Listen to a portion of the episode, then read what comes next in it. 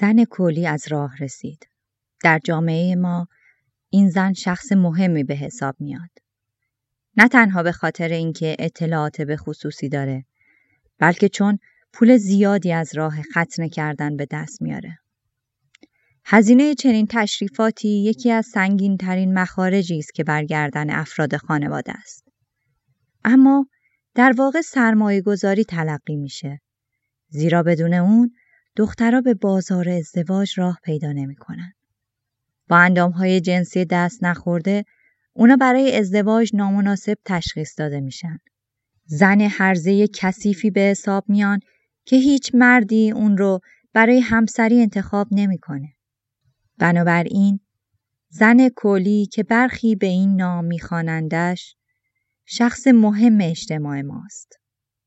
اما من اون رو به خاطر همه دخترانی که زیر دستهاش کشته شدن قاتل زن مینامم.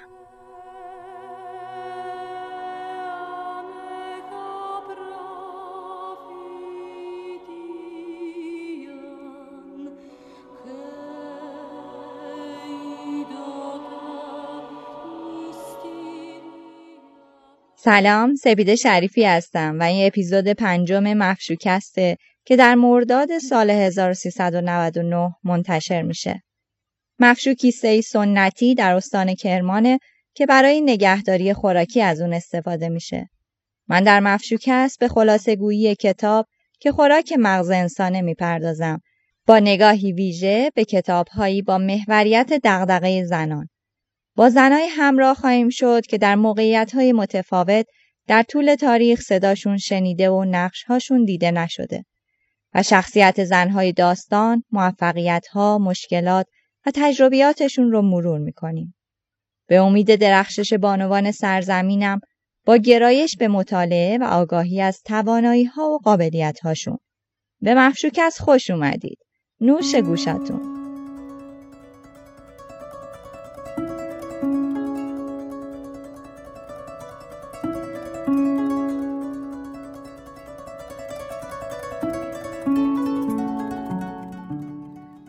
قبل هر چیزی باید بگم این اپیزود مناسب بچه ها نیست. خب بریم سراغ داستان. امروز بیش از دیویس میلیون دختر و زن زنده در سی کشور آفریقا، خاورمیانه و آسیا زخمی رو با خودشون حمل می‌کنن که هیچگاه ترمیم نمیشه. ختنه یا ناقصازی زنان عملیه که به دلیل فرهنگ کشورها و قومیت های مختلف بر روی دخترهای اون سرزمین انجام میشه و متاسفانه تعداد زیادی کشته هم میده. گل صحرا کتاب این اپیزود مفشوک هسته. داستان زندگی واریس دیری. واریس مانکن زن بین المللی سومالیایی تبار نویسنده و سخنگوی حقوق زنان در آفریقا است و به عنوان سفیر سازمان ملل متحد در راه توقف بریدن آلت زنانی جهان فعالیت می‌کنه. نشر چشمه چاپ کرده و خانوم ها شهلا فیلسوفی و خورشید نجفی ترجمه کردن. میریم بشنویم داستانی انگیزشی و آموزنده رو.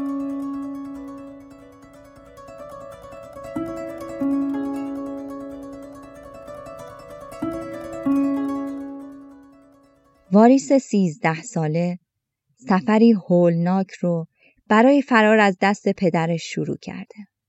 اون با خونوادهش که قبیله ای از کوچنشینان صحرای سومالی بودن زندگی می کرد.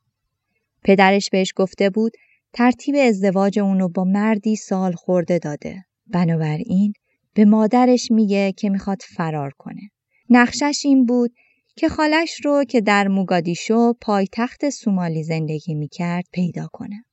البته هیچ وقت به هیچ شهری نرفته بود و خالش رو هم تا حالا ندیده بود. وقتی پدرش و خواهر برادراش خواب بودن مادرش بیدارش می‌کنه و بهش میگه الان وقتشه. برو. بدون آب و غذا و پای برهنه و با پیچیدن پارچه دور خودش به درون شب سیاه صحرا فرار کرد. هیچ ایده ای نداشت که چجوری باید مسیر شهر رو پیدا کنه ولی فعلا فقط باید دور بشه دور و دورتر. از ترسهاش در صحرا میگه از مارها و اقربها از شیری که تا نزدیکیش اومده بود و ولی اونم فهمیده بود که واریس اینقدر لاغر و گرسنه است که تومه خوبی نیست و رفته بود. وقتی از دست شیر نجات پیدا می‌کنه با خودش میگه حتما دلیلی بر زنده موندن من وجود داره. پس تصمیم می‌گیره تمام تلاششو بکنه و به هدفش برسه. گیج و بیحال، گرسنه و تشنه و خسته قدم برمیداره و چراگاهی پر از شطور می‌بینه.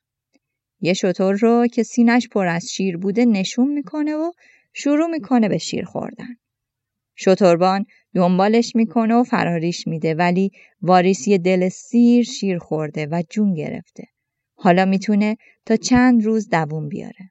توی صحرا عادت داشتن به چند روز غذا نخوردن. در واقع چون غذای زیادی برای خوردن وجود نداشت و فقط زمانهای خاصی مثل بارش باران جشن می گرفتن و می‌تونستن یکم گوشت یا پلو بخورن. خلاصه به دهکده ای می‌رسه. واریس هیچ تصوری از شهر و خیابون نداره. با پای برهنه وسط خیابون راه می‌رفت و مردم مسخرش می‌کردن. برای ماشینا دست تکون می‌داد تا سوارش کنن و به جایی که می‌خواد بره ببرنش. بالاخره کامیونی با بار سنگ ساختمانی براش واستاد. دو مرد جلو نشسته بودن. راننده در رو براش باز می‌کنه و میگه بپر بالا عزیز. با احساس درماندگی، ترس و دلاشوبه توضیح میده که می‌خواد بره به موگادیشو و اونا بهش میگن هر جا می‌خواد میبرنش.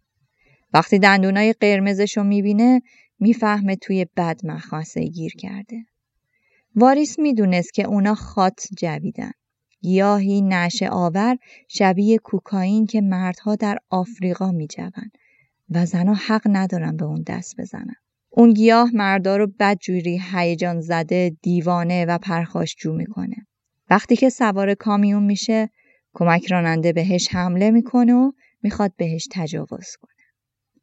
واریس مقاومت می‌کنه ولی اون چند بار سیلی محکمی بهش می‌زنه و وادارش می‌کنه که پاهاشو باز کنه. واریس می‌فهمه که با بد کسی طرفه و باید یه فکر اساسی بکنه. وانمود می‌کنه که مرد رو می‌خواد. فقط بهش میگه که باید ادرار کنه. وقتی به عقب کامیون میره و ادای ادرار کردن رو در میاره با خودش فکر می‌کنه که چجوری می‌تونه از شرش خلاص بشه. پس بزرگترین سنگی که دید رو برداشت و توی دستش نگه داشت. وقتی کنارش دراز کشید مرد خودشو انداخت روی واریس و ولی واریس با سنگ محکم به شقیقش می‌زنه و خون از گوشاش بیرون میپره. راننده که شاهد این ماجرا بود سرعت رو کم می‌کنه که واریس رو بگیره ولی اون از کامیون به بیرون میپره و فرار می‌کنه. تا صبح توی صحرا میدویده و از اون اتفاق دلاشوب بود. با این حال بعد از طلوع خورشید بازم مجبور میشه سوار یه ماشین بشه تا برسه به موگادیشو. این دفعه یه مرد شیک پوش با مرسدس براش نگه میداره و میرسونتش نزدیک مقصدش.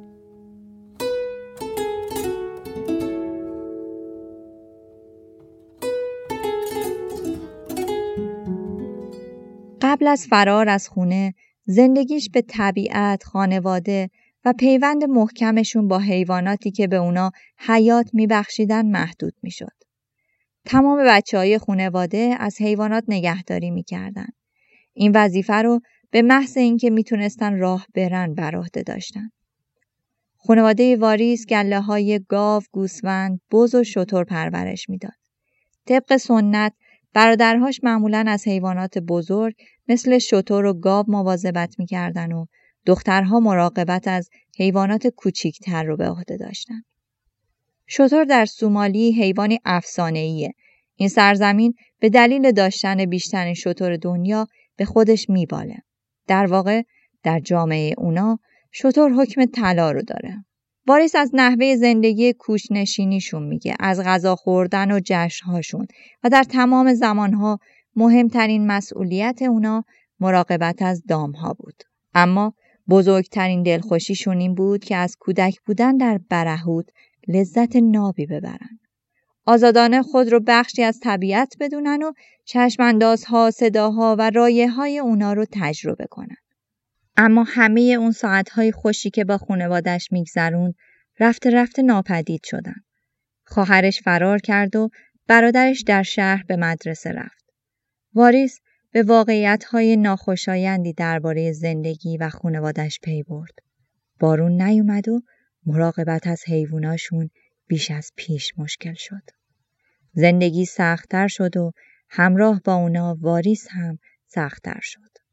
تعریف می‌کنه وقتی که چهار ساله بوده روزی یکی از دوستان خوب پدرش به اسم گویان به دیدنشون میاد. در تاریک روشن هوا پدر و مادرش و گویان مشغول گفتگو بودن که مادر میگه وقت جمع کردن گله است. که گویان میگه چرا نمی‌ذارید من این کارو بکنم؟ واریس هم می‌تونه کمکم کنه. واریس احساس می‌کرده که آدم مهمیه چون به جای پسرها برای کمک به دوست پدرش در جمعآوری حیوانات انتخاب شده بود. اونا از کلبه دور شدن و شروع به جمعآوری گله کردن. بعد از یه مدت کتشو در میاره و روش دراز می‌کشه و از واریس هم می‌خواد کنارش بخوابه.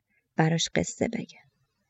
به زور واریس رو میخوابونه و با یه دست پارچه‌ای که دور واریس بوده رو جدا می‌کنه. واریس شروع می‌کنه به فریاد زدن که مامانش رو می‌خواد و بهش میگه تو روی من شاشیدی و فرار می‌کنه.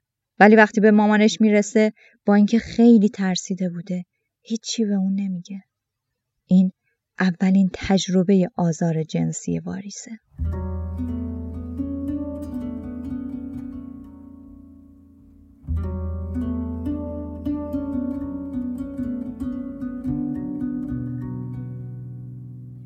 واریس تعریف می‌کنه که زمان اون رسیده بود که خواهر بزرگترش امان ختنه بشه.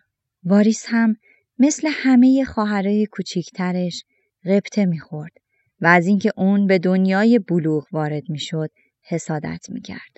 برای این کار باید دنبال زن کلی میگشتن که بتونه این مراسم رو اجرا کنه. ولی چون اونا کوچنشین بودن خیلی سخت تونستن زن کلی رو پیدا کنن.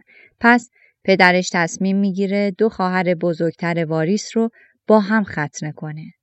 ولی اون روز که زن کلی اومد امان به دنبال آب رفته بود و فقط یکی از خواهرها ختنه شد.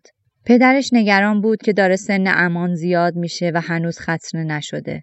چون امان به سن ازدواج می رسید و هیچ ازدواجی صورت نمی گرفت مگر اینکه اون کاملا رو به راه شده باشه. اعتقاد عمومی در سومالی اینه که چیزهای بدی میان رانهای دختر وجود داره. به این ترتیب بخشی از بدن دختران که با اون زاده میشن ناپاکه. این بخش ها باید برداشته بشه. کلیتوریس، لبهای فرج کوچک و بیشتر لبهای فرج بزرگ. این قسمت ها بریده میشن و جای اون دوخته میشه و فقط اثر زخمی در محلی که اندام های جنسی بودن باقی میمونه. اما جزئیات واقعی آینه بریدن به صورت معما باقی میمونه و هرگز برای دخترها شرح داده نمیشه. فقط می‌دونن که وقتی زمانش برسه اتفاق خاصی براشون رخ میده. در نتیجه تمام دخترای سومالی با اشتیاق در انتظار رسیدن مراسمی هستند که نشان دهنده تغییر اونا از دختری کوچیک به زنه. در اصل وقتی دخترها به سن بلوغ برسن زمانی که دختر بارور میشه و توانایی به دنیا آوردن فرزند رو پیدا می‌کنه این رسم معنا مییابد. پس خود دخترها مشتاقانه در انتظار زمان خاص هستند. واریس یواشکی شاهد ختنه شدن خواهرش بود و دید چه اتفاق وحشتناکی براش افتاده ولی در روز ختنه خودش سعی می‌کنه قوی باشه و اون کار رو تمومش کنه. صبح زود مادرش بیدارش می‌کنه و میبرتش جایی دورتر از چادرها. زن کلی از راه می‌رسه واریس رو میخوابونن و دو نفر نگهش می‌دانن.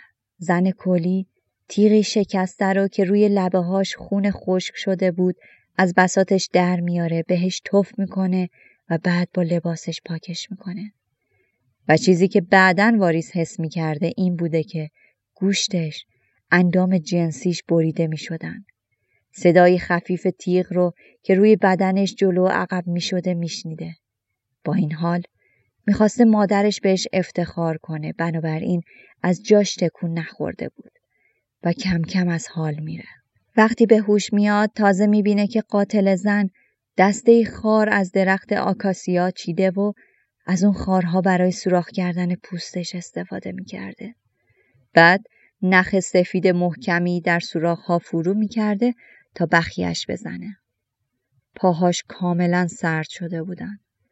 اما درد میان اونا اونقدر شدید بوده که آرزو می‌کرده بمیره. وقتی که کارشون تموم شد پاهاشو از قوزک تا باسن با رشته های پارچه بسته بودن. نمی‌تونست تکون بخوره. مادرش و خواهرش اونو به کلبه ای کشوندن و باید اونجا دوران نقاهت رو میگذرون. تنهای تنها. بعد از اینکه کلی اونو دوخ تنها راه خروجی که برای ادرار و خون قاعدگی باقی گذاشت سوراخ بسیار کوچیکی به قطر چوب کبریت بود. این تدبیر زیرکانه اطمینان می‌داد که اون دختر تا زمان ازدواج هیچ گونه رابطه جنسی نخواهد داشت و برای شوهرش تضمینی بود که باکره ای رو می‌گیره. همونطور تنها روزها در کلبه سر می‌کرد اندامهای جنسیش چرک می‌کنه و دچار تب میشه از ترس درد نیاز به ادرار کردن رو در خودش کشته بود. تا اینکه مادرش بهش میگه اگه ادرار نکنی میمیری. بنابراین تمام سعی خودش رو می‌کنه. در اون تب و بیحالی فقط از خودش میپرسیده که چرا؟ این کار برای چیه؟ توی اون سن درباره رابطه جنسی هیچی نمی‌دونسته. تنها چیزی که می‌دونست این بود که با اجازه مادرش سلاخی شده بود. ولی نمی‌تونست بفهمه چرا. وقتی واریس به خونه برمیگرده و پدرش ازش می‌پرسه چه احساسی داری واریس می‌دونه اون به موقعیت زنانگیش اشاره می‌کرد. اما اون به تنها چیزی که می‌تونست فکر کنه درد میون پاهاش بود. چون فقط پنج سال داشت. بنابراین میخنده چون درباره زن بودن چیزی نمی‌دونست. اگرچه در اون زمان نمی‌تونست زنانگی رو درک کنه. اما درباره زن آفریقایی بودن بسیار می‌دونست. می‌دونست چجوری بی صدا با رنجی که در رفتار منفعل و درمونده کودکی نهفته زندگی کنه. واریس میگه با اینکه ختنه عذاب زیادی براش داشته ولی خوششانس بوده. اوضاع می‌تونسته بدتر از این باشه. همونطور که برای دخترای دیگه پیش میومد. وقتی زمان خاص برای خواهرش حالمو فرا می‌رسه و پیرزن کولی ختنش می‌کنه از شدت خونریزی میمیره. زخم دختر هم عفونت می‌کنه و میمیره.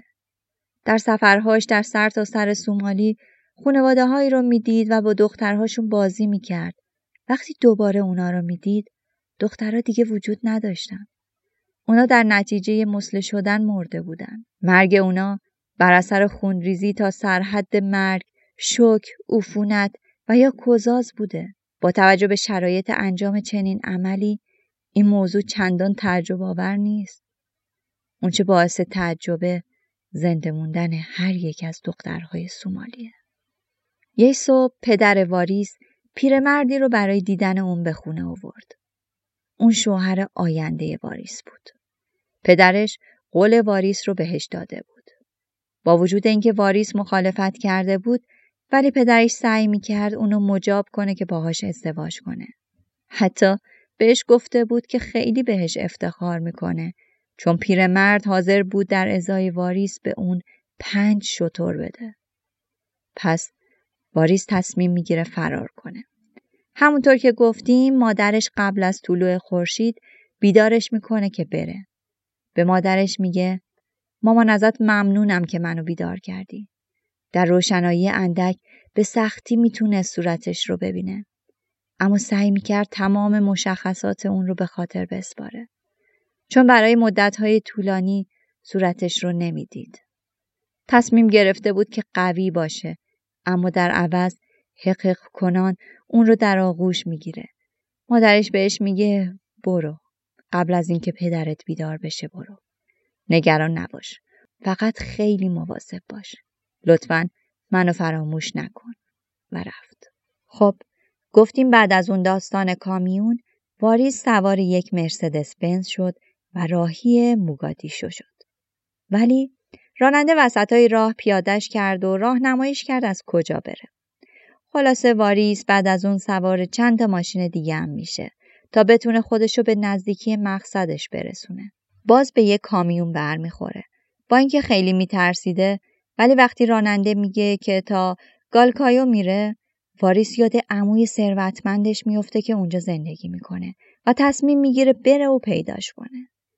وقتی به اونجا می‌رسن با دیدن بازار و رنگها و خوراکی های متفاوت شگفت زده میشه. به عمرش این همه خوراکی ندیده بود. اینقدر گرسنه بود که از چند تا دست فروش خواست بهش غذا بدن ولی اونو پس می‌زنن. قصتش رو براشون تعریف کرد و گفت دنبال اموش میگرده. فکر می‌کرده که چون اموش تاجره همه میشناسنش. ولی زن دست فروش بهش میگه نگاه کن خفه شو تو نمی‌تونی از بیابون برهوت بیای اینجا و اینطور داد بزنی. خجالت بکش دختر. آروم باش آروم. اسم خانوادگی تو اینجا فریاد نزن. واریس در حالی که به اون خیره شده بود فکر کرد وای خدای من این زن درباره چه چیزی حرف می‌زنه؟ چطور می‌تونم با این مردم ارتباط برقرار کنم؟ کمی دورتر مردی واستاده بود که شاهد این ماجرا بود. بهش نزدیک میشه و میگه اموشو می‌شناسه و می‌تونه ببرتش اونجا. بهش میگه چون گرسنه هستی به خونه من بیا و استراحت کن. بعد میبرمت خونه عمود. اونم قبول می‌کنه و بعد از یه دل سیر غذا خوردن مرد سعی می‌کنه بهش تجاوز کنه. ولی این بار هم واریس از دست اون مرد فرار می‌کنه و گریون توی خیابونا سرگردون میشه. پیرزنی کمکش می‌کنه و متوجه میشه خونه اموش دقیقا اون طرف خیابونه. وقتی پیش اموش میره اون تصمیم می‌گیره واریس رو برگردونه پس قاصدی برای پدرش میفرسته که بیاد دنبالش. پسر اموهاش بهش کمک می‌کنن که به پایتخت بره و خواهرش امان رو پیدا کنه. وقتی به پایتخت می‌رسه به همون ترتیب که اموش رو پیدا کرده بود به بازار میره و سراغ امان رو از دست فروش ها می‌گیره و اونا هم خونه خواهرش رو بهش نشون میدن. امان قبول می‌کنه که واریس رو پیش خودش نگه داره. چند ماهی پیش اون موند.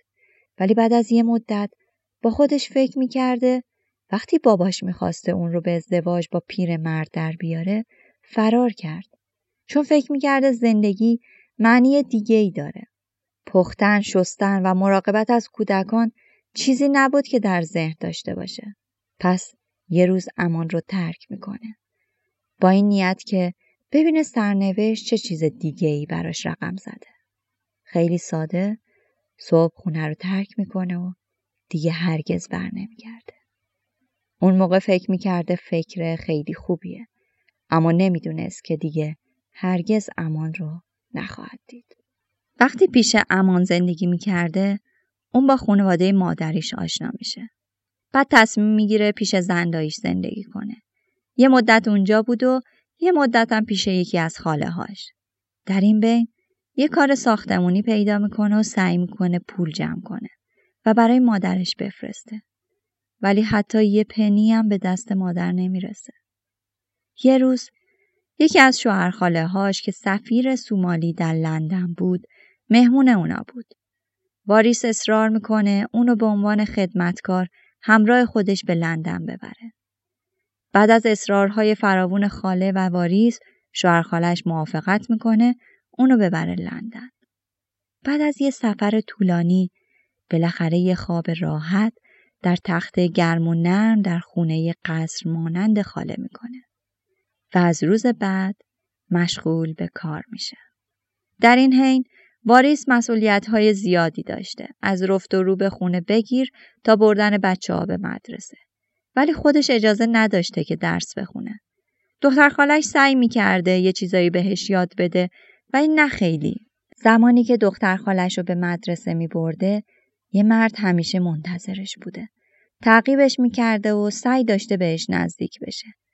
ولی واریس همش ازش دوری می‌کرده. حتی یک بار میاد دم خونه و از خالش می‌خواد که با واریس صحبت کنه. بهش میگه که عکاسه و دوست داره از واریس عکاسی کنه. ولی واریس و خالش اون از خونه بیرون کردن و تهدیدش کردن که هرگز بر نگرده. با این حال اون کارتشو بهشون میده. واریس عاشق پرو لباس بوده. دائم لباسهای شوهرخالش رو میپوشیده و مثل مانکن قدم می‌زده. باعث خنده خونواده می‌شد. تا یه روز مأموریت شوهرخاله به عنوان سفیر تموم میشه و باید برگردم به سومالی. بعد از چهار سال واریس هیچ هیجانی نداشت برگرده به خونه. اون می‌خواست ثروتمند و موفق به خونه برگرده. هرچی اصرار می‌کنه که بمونه شوهرخالش اجازه نمی‌داده. بنابراین گذرنامش رو ناپدید می‌کنه و اونا بدون واریس به سومالی برمیگردن. حالا واریس دوباره تک و تنها در شهری به اون بزرگی بدون جا و مکان و پول زیادی سرگردون میشه.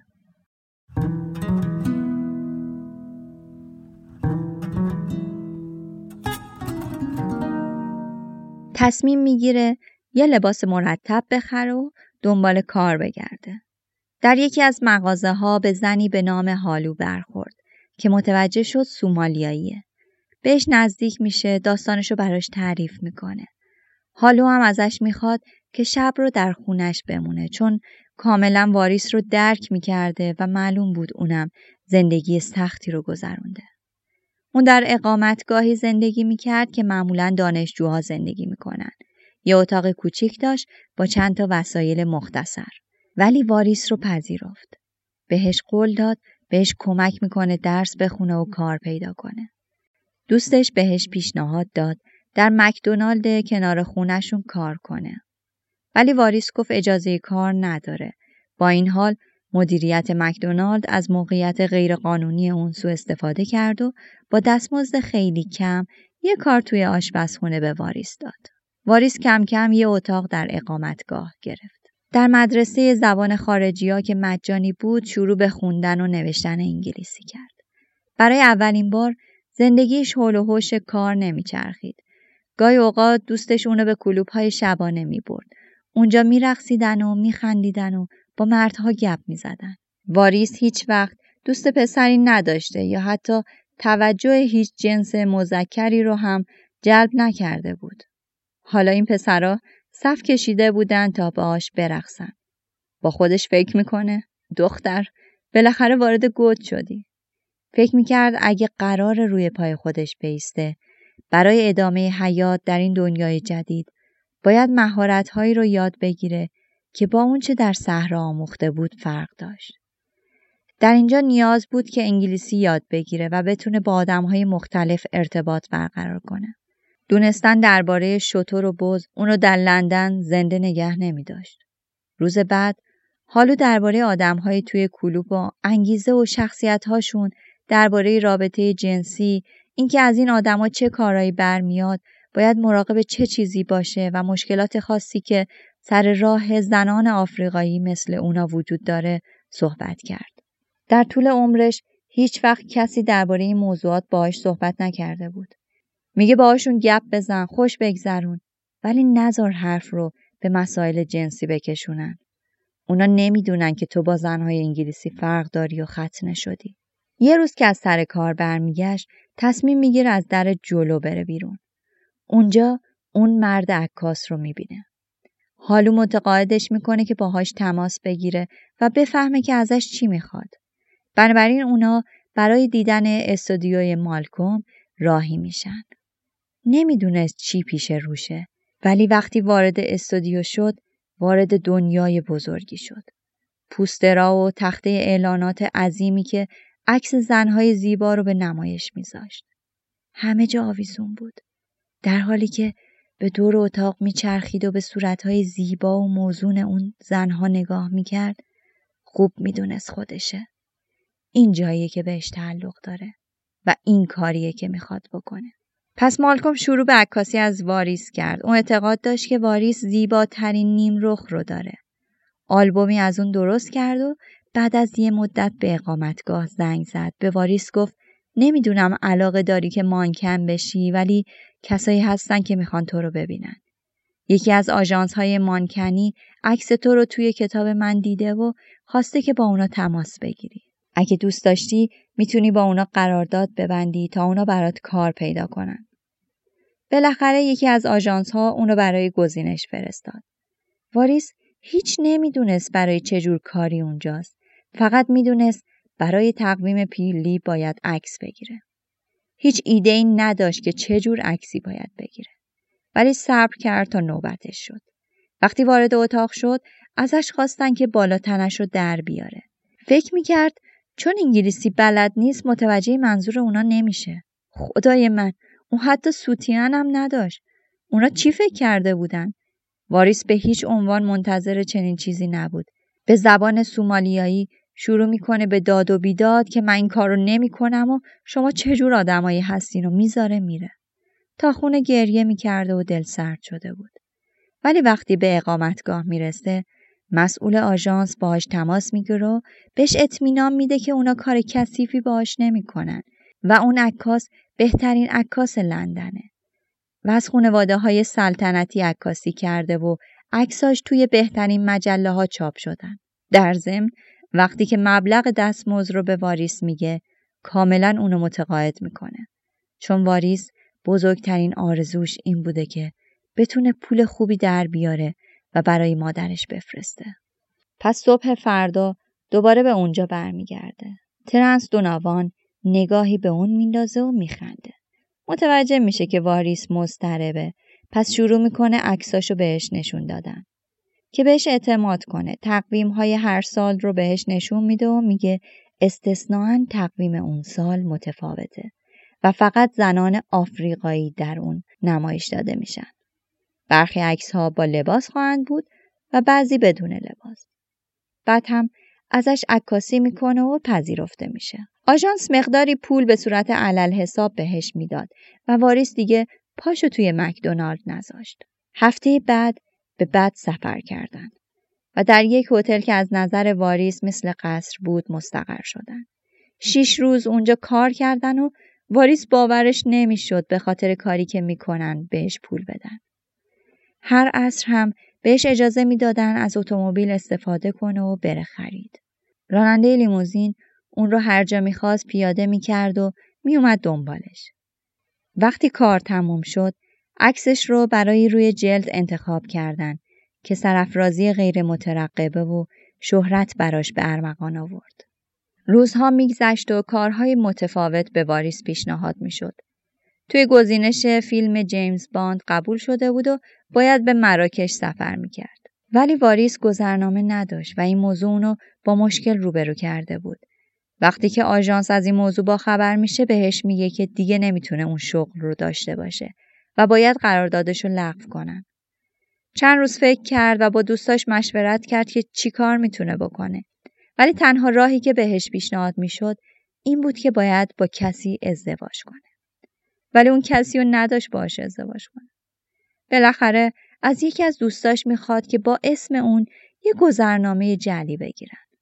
به هر نحوی شده رازیش می‌کنه و سه ساعت بعد از رفتن به اداره پست و درخواست گذرنامه جلی گذرنامه انگلیسی اون حاضر میشه. واریس اون سفر رو با کلی استرس و نگرانی پشت سر می‌ذاره و در فیلمش هم بازی می‌کنه. از وقتی که به لندن اومده بود و مدل شده بود ارتباطش با مردها هم بیشتر شده بود. آدمای زیادی رو میشناخت و می‌دید ولی از زمانی که ختنه شده بود هیچ وقت فکر رابطه جنسی رو نکرده بود. اون اتفاق باعث می شد از مردها دوری کنه چون هر مردی با دیدن جای بخیه ها چه از نظر روحی چه جسمی اونو پس می زدن. وقتی با خانواده خالش زندگی می کرد تفاوتهایی رو بین خودش و دختر خاله هاش حس کرده بود. اون نمی‌تونست سریع و پرفشار ادرار کنه. عادت ماهانش اون رو فلج می‌کرد.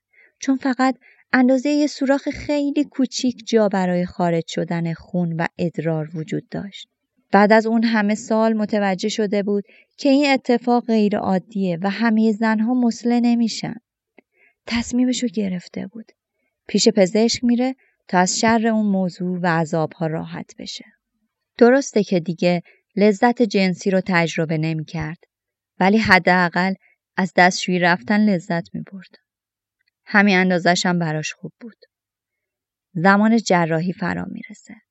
واریس تصور می‌کرد که اوضاع مثل زمان ختنش پیش بره ولی اونا بیهوشش کردن و اون کار به بهترین نحو انجام شد.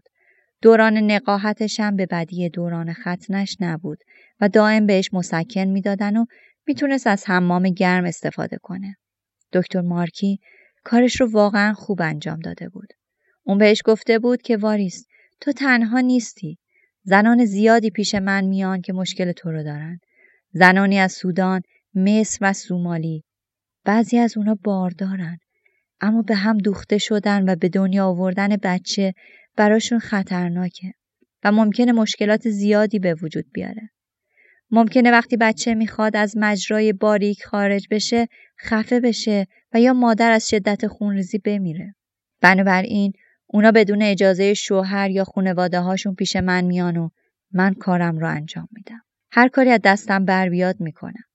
واریس در عرض دو سه هفته به وضع طبیعی برگشت. خب نه کاملا طبیعی اما بیشتر شبیه زنی ختنه نشده بود. اون زن تازه شده بود می‌تونست روی توالت بشینه و ادرار کنه. واریس میگه امکان نداره بتونم آزادی جدیدی رو که به دست آورده بودم توصیف کنم.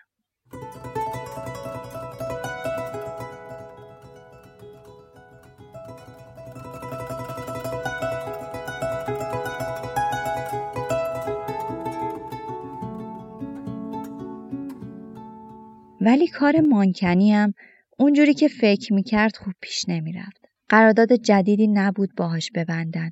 با آژانس جدیدی شروع به کار کرده بود و اونا بهش گفته بودن توی لندن بازار خوبی برای مدل‌های سیاه بوس وجود نداره و باید سفر کنه و به پاریس و نیویورک بره.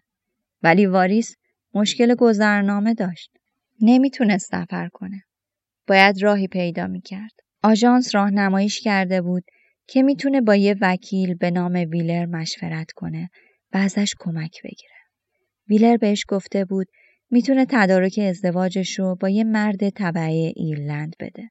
ولی در ازاش پول گذافی ازش گرفت. وقتی برای ثبت ازدواجش به دفتر خونه رفتن با یه مرد مست و معتاد روبرو شدن. به زور بیدار نگهش داشتن تا بتونه کارهای عقل رو انجام بده. و یه هفته بعد باهاش تماس گرفتن که بیاد و گذرنامش رو بگیره. بعد از گرفتن گذرنامه سعی کرد که آزمایشش کنه. چون خیلی بهش اطمینان نداشت. ولی سه روز بعد نامه از اداره مهاجرت براش اومد که تمام رویاهاشو خراب کرد.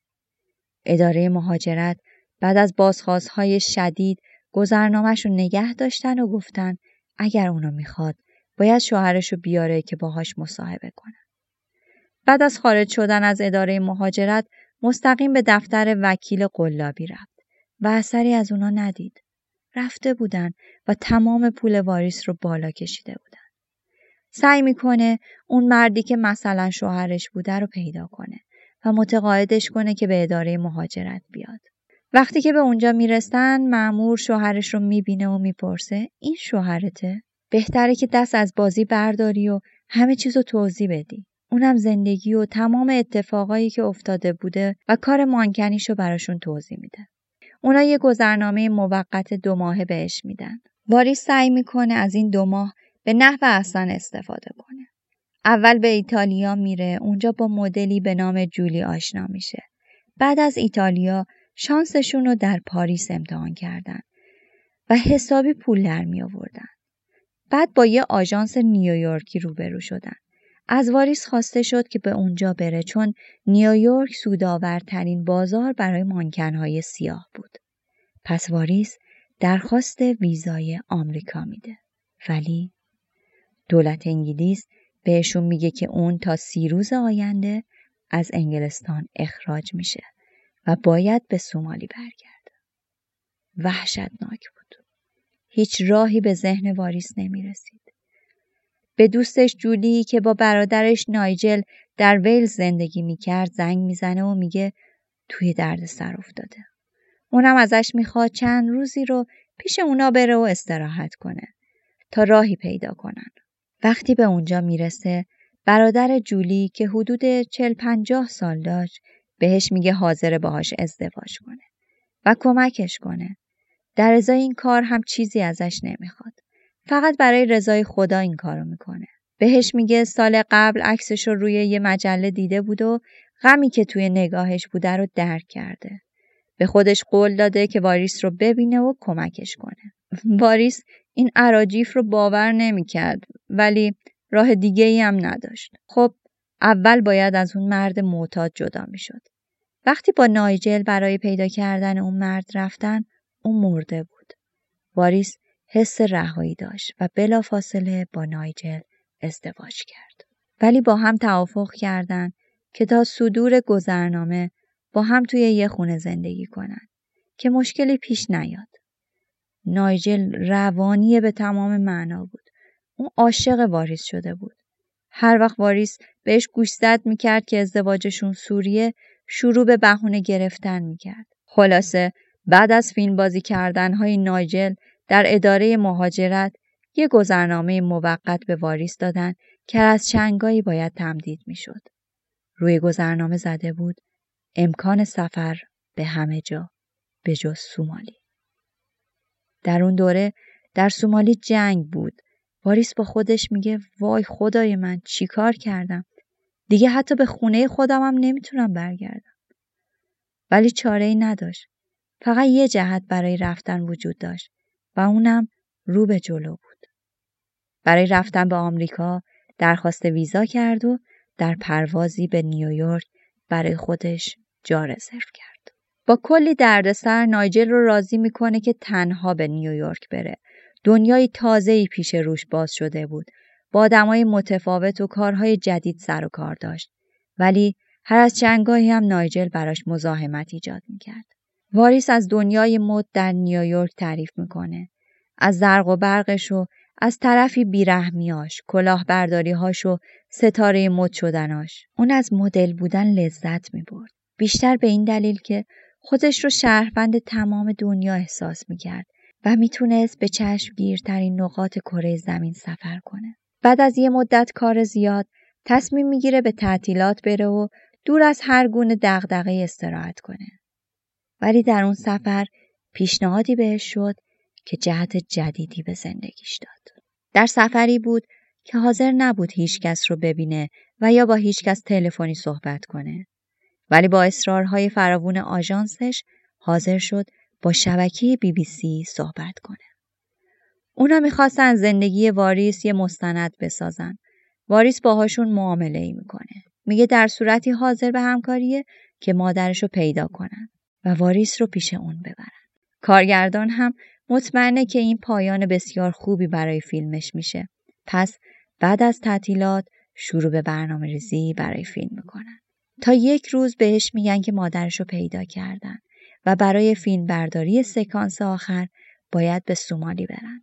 واریس در پوست خودش نمی گنجید. اون در بدترین شرایط اقتصادی و سیاسی کشور مادریش به آفریقا سفر می‌کنه. برای پیدا کردن خونوادش که حتی خبری از زنده و مرده بودنشون هم نداره. اونا کوشنشین بودن و پیدا کردنشون خیلی سختتر از اون بود که تصور می‌کنید. زنی که پیدا کرده بودن مادرش نبود. آدمای اونجا بسیار فقیر بودن و از هر زنی میپرسیدن دختری به نام واریس داری؟ می‌گفت بله تا بتونه در ازاش پولی به جیب بزنه. تا بالاخره مادر واقعی پیدا میشه و یکی از زیباترین سکانس های فیلم گرفته میشه.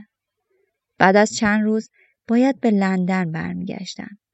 واریس مادرش رو محکم در آغوش می‌گیره و بهش میگه دوست دارم مامان. بازم میام پیشت. اینو فراموش نکن. پیش تو برمیگردم. لبخند زد و با دست خدافزی کرد.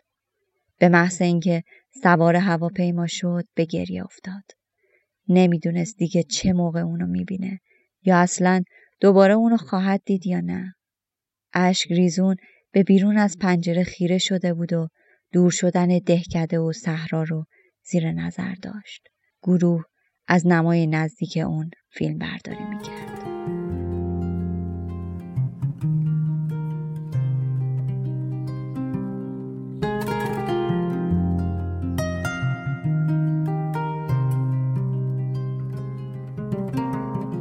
با همسر آیندهش در یک بار آشنا شد.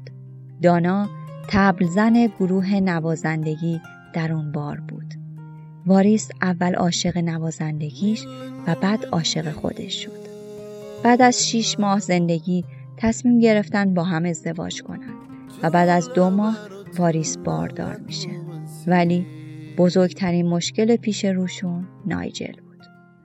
باید اونو راضی می‌کردن که طلاقش بده. با کلی دعوا و کتککاری بالاخره نایجل دست از سرش برمیداره. پسرش به دنیا میاد و اسمشو می‌ذاره علیکه. از روزی که متولد شد زندگیش تغییر کرد. شادی وجود اون برای واریس همه چی شد. همه چیزای کوچیک رو که از اونا گله می‌کرد و نگرانشون بود کنار گذاشت. دریافته بود که هیچ یک از اونا به هیچ وجه مهم نبودن. اونچه که مهمه زندگی یا به عبارتی موهبت زندگیه و این همون چیزیه که تولد کودکش به یادش می آورد. بعد از زایمان برای مادرش احترام بیشتری قائل شده بود.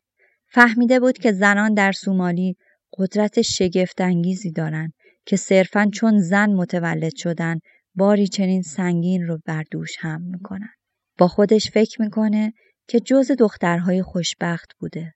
چه بر سر دختری که توی صحرا در بین بوتزار وقتی از شدت درد ناشی از قاعدگی قادر نیست روی پاهاش بیسته ولی باید کیلومترها راه طی کنه تا به بزاش آب برسونه میاد یا زنی که به محض تولد بچهش چون ای با نخ و سوزن به هم دوخته میشه تا اندام جنسیش برای شوهرش تنگ بمونه یا زنی که نه ماه حامله است و برای تغذیه یازده بچه دیگش که گرسنند در صحرا در جستجوی غذاست. برای زایمان چه بر سرشون میاد وقتی تنها به صحرا میرن همونطور که مادر اون می‌رفت و سعی می‌کنه خودش وضع هم کنه. متاسفانه جواب این سوالا رو می‌دونه. بسیاری از اونا در تنهایی و از شدت خونریزی میمیرن و اگه شانس بیارن شوهراشون قبل از اینکه تومه لاشخور و کفدار بشن اونا رو پیدا می‌کنن. هرچی بیشتر پا به سن میذاشت بیشتر می‌فهمید که تنها نیست. مشکلات جسمانی که از زمان ختنه شدنش گریبانش رو گرفته بود میلیون ها زن و دختر رو در سراسر دنیا دچار خود کرده بود. کسی باید به جای دختری که صدایی نداره حرف بزنه. پس احساس می‌کنه که باید به اونا کمک کنه. چند وقت بعد نویسنده ای از مجله مد ماری کلر برای مصاحبه باهاش قرار ملاقات می‌ذاره. واریس بهش میگه همه اون حکایت ها درباره مدل عکاسی میلیون ها بار گفته شده. اگه قول می‌دید که چاپ کنید داستانی واقعی براتون تعریف می‌کنم. اونم میگه سعی خودشو می‌کنه. پس واریس داستان ختنه شدنشو براش تعریف می‌کنه. درست مثل اینکه لباسشو از تن در بیاره و به رهنه راه بیفته. در عین حال نگران پاسخ سومالیایی ها هم بوده. می‌تونست اونا رو مجسم کنه که میگن چطور جرأت کردی از سنت های کوهن انتقاد کنی؟ خیلی فکر کرد و دریافته بود که به دو دلیل درباره ختم شدنش صحبت کنه. ابتدا به این دلیل که این موضوع عمیقا اونو آزار می‌داد و دوم اینکه علاوه بر مشکلات جسمی که هنوز گریبان گیرشه هیچ وقت به لذت رابطه جنسی پی نخواهد برد. پس با ماری کلر مصاحبه کرد تا مردمی که از این شکنجه پشتیبانی می‌کنن از جانب یه زن بشنون که این کار یعنی چی چون تمام زنان کشور اون سکوت کردند. وقتی مقالش با نام تراژدی ختنه زنان منتشر شد تاثیر شگفت آوری داشت نامه های حمایت آمیز از همه جا براش ارسال می شدن. نامه ها تسکینش می‌داد تنها دو جواب منفی دریافت کرده بود که تعجبی نداشت از سومالی ارسال شده بودند. مصاحبه های بیشتری ترتیب داد و در مدرسه ها، سازمان های اجتماعی و هر جا که می‌تونست موضوع رو به گوش مردم برسونه سخنرانی می‌کرد. بعد از اون واریس در برنامه تلویزیونی 2020 که در آمریکا ساخته می‌شد و 20 دقیقه رو به موضوع اختصاص می‌دادند و درباره اون موضوع به بینندگان اطلاعات می‌داد شرکت کرد. بعد اتل بسوینتراب از اون برنامه فیلمی با عنوان سفر شفا بخش تهیه کرد که نامزد دریافت جایزه اسکار شد. بعد هم که سازمان ملل برنامه ها رو دیده بود و ازش دعوت کردند تا به مبارزه اونا در راه توقف ختنه زنان بپیونده. اونا با همکاری سازمان بهداشت جهانی آمار وحشتناکی رو جمع آوری کرده بودند که وسعت این موزل رو نشون می‌داد. ختنه زنان یا FGM یا چنان که شایسته تر امروز گفته بشه مسله اندام های تناسلی زنان عمدتا در 28 کشور آفریقایی انجام می شد. طبق برآورد سازمان ملل این عمل بر روی 130 میلیون زن و دختر انجام شده. دست کم هر ساله دو میلیون دختر در معرض خطر قربانی شدن قرار دارند. یعنی روزی 6 هزار دختر. این کار معمولا در شرایط کاملا ابتدایی به وسیله قابله یا زنی دهاتی انجام میشه. از هیچ داروی بیهوشی استفاده نمیشه. دخترها رو با هر ابزاری که در دسترس باشه می‌برن. تیغ ریش تراشی، چاقو، قیچی، شیشه شکسته، سنگ نکتیز و در بعضی مناطق با دندان. مراحل عمل از نظر خشونت بر حسب موقعیت جغرافیایی و روال فرهنگی نوسان پیدا می‌کنه. برخی از این خونواده ها در هنگام مهاجرت به غرب فرهنگشون رو به اونجا میارن و چون به فرد مورد نظر جهت انجام اون عمل دسترسی ندارن خودشون دست به کار میشن. مثل پدری که صدای ضبط رو زیاد می‌کنه تا صدای فریاد دخترش به گوش همسایه ها نرسه و با کارد آشپزخونه اون رو ختنه می‌کنه. کمترین صدمه اینه که لبه کلیتوریس بریده میشه تا برای تمام عمر مانع لذت بردن دختر از عمل جنسی شود. انتهای دیگر این طیف ختنه عمقیه که روی 80 درصد دختران در سومالی انجام می‌گیره. این کاری بود که روی واریس صورت گرفت. عوارض اون ختنه عمقی، شک، عفونت، آسیب مجرای ادرار یا مدفوع، زخم، بیماری کوزاز، های مسانعی، های خونی، ایدز و یرقانه. عوارض دراز مدت عبارتند از عفونت مزمن یا متناوب مجرای ادرار و لگن که می‌تونه به نازایی، تشکیل کیست و دمل در ناحیه مجرای زنان منجر بشه.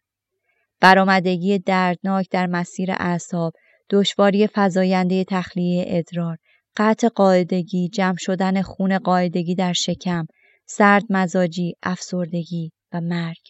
پس واریس با افتخار پذیرفت که سفیر مخصوص سازمان ملل باشه و به مبارزه اونا بپیونده. بسیاری معتقدند که این خواسته قرآنه زیرا این عمل در کشورهای اسلامی عمومیت داره. اما این واقعیت نداره نه قرآن نه انجیل از بریدن زنان برای رضای خدا سخنی به میان نیاورده. این رسم رو صرفا مردان ترویج و مطالبه می‌کنن. مردان جاهل مردان خودخواه می‌خوان مالکیت خود رو بر مطالبات جنسی زنانشون اعمال کنن. بنابراین می‌خوان که همسرانشون ختنه بشن مادران از ترس اینکه شوهری نصیب دخترشون نشه به ختنه دختر رو تن میدن. زنی که ختنه نشده باشه کثیف، حشری و نامناسب برای ازدواج به حساب میاد. کار کردن به عنوان سفیر سازمان ملل تحقق رویایی چنان غیر متعارفه که هرگز جرأت در سرپروروندن اون رو نداشت. اگرچه همیشه احساس می‌کرد که با خانوادش متفاوته ولی هیچ وقت پیش بینی نمی کرد که در آینده برای سازمانی کار کنه که حل مشکلات جهانی به عهده اوست. در آخر واریس میگه حس می کنم خدا بدن مرا کامل آفریده. اما مردان مرا غارت کردند. قدرتم را گرفتند و از من موجود علیلی ساختند و زنانگیم را به تاراج بردند. اگر خدا می‌خواست که آن قسمتهای بدنم وجود نداشته باشند چرا آنها را آفرید؟ من دعا می کنم که هیچ زنی این رنج را تجربه نکند و این کار رسمی باشد متعلق به گذشته. مردم بگویند شنیده ای ختنه زنان در سومالی منسوخ شده بعد کشوری دیگر و دیگر و الاخر تا اینکه دنیا برای زنان جای امنی شود چه روز خوشی خواهد بود آن روز و این است آن هدفی که من برایش تلاش می کنم. انشاالله اگر خدا بخواهد اتفاق خواهد افتاد.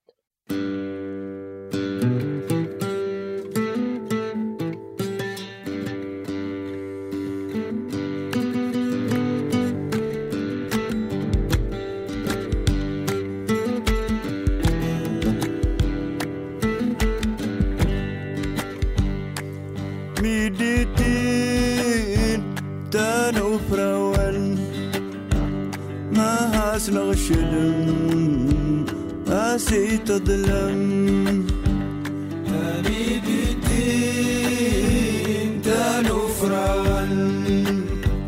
ما أسي تظلم